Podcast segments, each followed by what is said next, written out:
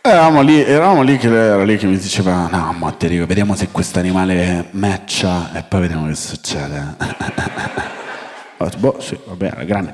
Tra l'altro io ho questa cosa che sono milanese, vivo a Roma, ci scherzo molto su questa questione, il fatto che se tu sei milanese e educato a Roma, questa cosa la schiamano per omosessualità.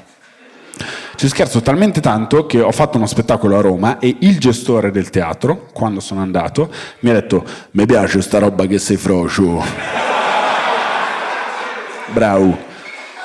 No, in realtà no, è una battuta che faccio. No, no, mi piace, famo pure il cartellone, il frocio di Milano. No, vabbè, per cortesia, no, nel senso forse non ci siamo capiti, fa- non mi sembra una idea. No, non mi di per favore di nuovo che mi devo coprire il bucio del culo. E io sono, cioè, sono convinto di essere eterosessuale, molto tranquillo. So che noi comunque di Milano sembriamo anche un po' gay, un po' di nascosto, so, è effettivamente un po' vero. Mi è capitato di stare a casa con delle ragazze mentre loro si spogliavano e dire, madonna ragazzi, ma che infissi che avete qui. Ah, la figa, la figa, yes, scusa ciao, ciao. Però no, sono convinto di, di essere eterosessuale, penso che dentro ognuno potrebbe esserci una forza omosessuale, potrebbe esserci, potrebbe esistere, chi lo sa, quello che fai da eterosessuale non farla mai uscire, la, la uccidi schiacciandola e ce la fai quasi sempre. Ci sono delle situazioni in cui è un po' complesso, tipo quando sei al cinema per una serie di motivi, principalmente che non scegli le immagini che arrivano e te le puoi trovare davanti e ti possono un po' sorprendere, no? Perché tu magari vedi un corpo maschile che ti, che ti piace e senti che dentro di te qualcosa vorrebbe dire Aah! ma tu non puoi perché sei eterosessuale e il massimo della reazione che puoi avere è questa. Mm. Qualcuno di voi ha visto eh, C'era una volta Hollywood, l'ultimo film di Tarantino? C'è, c'è Brad Pitt un bell'uomo. Pure mia madre ha detto, è veramente bello. Sì. C'è una scena nel film, senza spoilerare nulla, in cui lui si toglie la maglietta sopra un tetto e rimane a torso nudo. Ed è una scena in cui tu la vedi e dici, vorresti urlare qualcosa, ma non puoi, perché sei al cinema con due amici, tra l'altro, quindi shh, muto. Io mi ricordo, ero con questi due miei amici, Brad Pitt si toglie la maglietta e io faccio Mm. Il mio amico al mio fianco fa... Mm. Il terzo ha fatto... e questa cosa l'ha toccato così tanto che ha sentito il bisogno durante il film di dire no ma a me piace la figa eh. Mm. Beh, ora non ti credo più. Penso che sia un discorso molto, un discorso molto complesso, a furia di comprimere il fatto che possa esistere anche della bellezza nei corpi simili ai tuoi, rischia a volte di generare delle reazioni omofobe. Io non parlerei mai di quelle degli altri, non parlo delle mie. Ultimamente mi è successo avere una reazione molto omofoba leggendo un tweet della Disney che annunciava il fatto che ehm, Woody, Woody il cowboy di Toy Story, in Toy Story 4 sarebbe stato apertamente bisessuale. Io ho letto la notizia la mattina e prima la reazione che ho avuto è stata eh, quando è che scopava nei primi tre? Toy Story tutti quanti ce l'abbiamo presente, no? Grande cartone, Pixar, dei giocattoli che parlano e compiono le loro sper- divertenti avventure. Ora, quando un giocattolo diventa sessuale, tendenzialmente per due motivi, o perché te lo scopi o perché te lo infili nel culo perché se ne dovesse parlare in un film per bambini non mi era chiaro. Io ho letto la notizia la mattina quando non bisognerebbe mai leggere la notizia perché sei troppo nervoso, devo aspettare almeno dopo le 11. Ho detto, e ne ho parlato con un amico e ho detto, ma che cazzo gli è saltato in mente la Disney? Perché vogliono fare un film dove uno dei protagonisti è apertamente bisessuale? È una follia, è una cosa fuori di testa.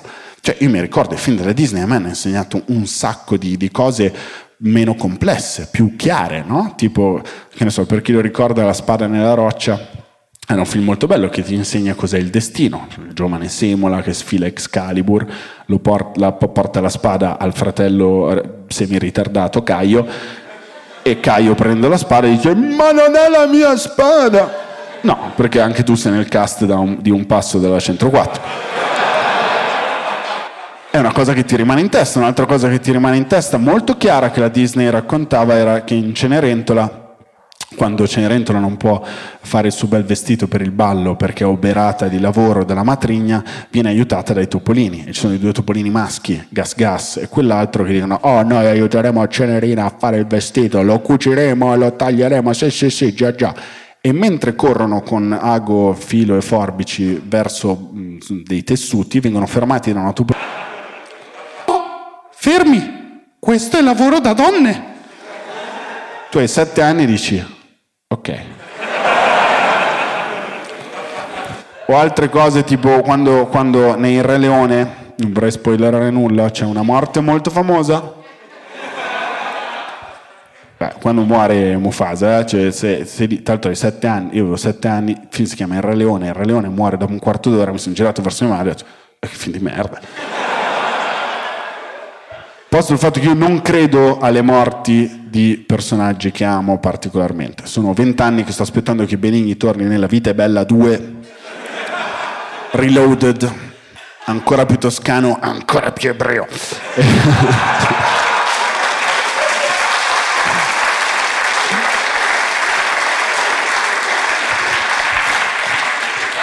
Ero lì che parlavo con mio amico e dicevo, ma che cazzo gli è saltato in mente alla Disney di fare questa cosa? È una roba veramente complessa, non trovi un bambino...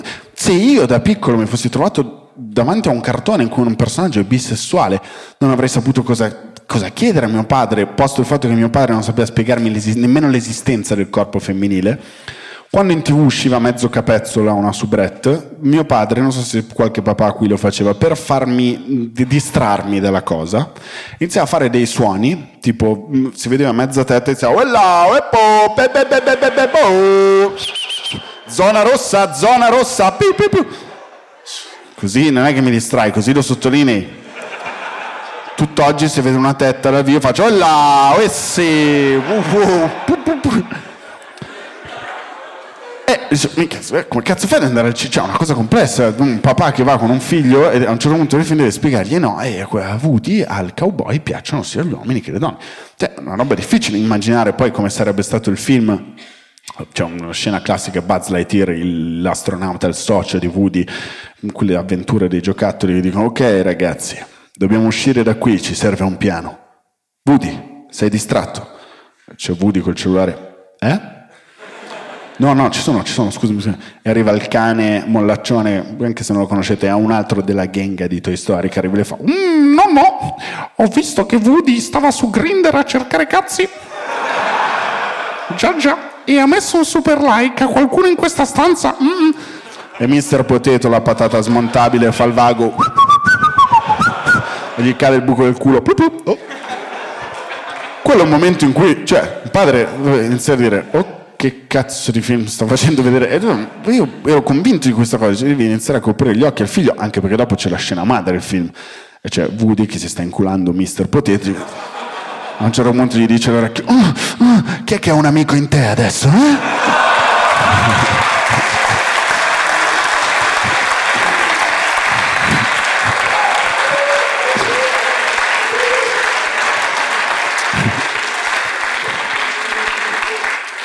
È un momento strano, il padre tiene a coprire gli occhi al figlio. Però come ho detto, se al cinema non sai mai quanto possa piacerti una cosa, all'improvviso il padre sente, sente l'esigenza di farsi una piccola pippa. Poi si rende conto che il figlio era dall'altro lato. Oh! Allora, insomma, stavo dicendo queste minchiate al mio amico, dicevo, ma che cazzo fanno alla Disney? Sono pazzi. E, e, lui mi ha guardato e ha detto, mm, no, non sono, cioè, se volessero potrebbero farlo tranquillamente. Siamo nel 2020, ognuno può raccontare la storia che vuole. C'è un piccolo problema, Luca, di cui tu non ti sei reso conto. Il tweet di cui tu parli era palesemente finto. Quindi cosa mi stai dicendo di te stesso? Mm? E l'ho guardato e era agito eterosessuale. Ha fatto... ah, come vi ho detto, io sono 100% convinto che mi piacciono le donne, anche se anni fa, mentre ero a letto con una ragazza, ho subito uno dei peggiori traumi che non auguro a nessuno di voi di subire mai. È una cosa seria, siete un pubblico molto figo, ve la racconto, non fa ridere, però è vera. Un po' di tempo fa ero a letto con questa ragazza, stavamo facendo l'amore. A un certo punto lei si è fermata, mi ha guardato in faccia e mi ha detto: Ma cazzo, sei uguale a Walter Veltroni!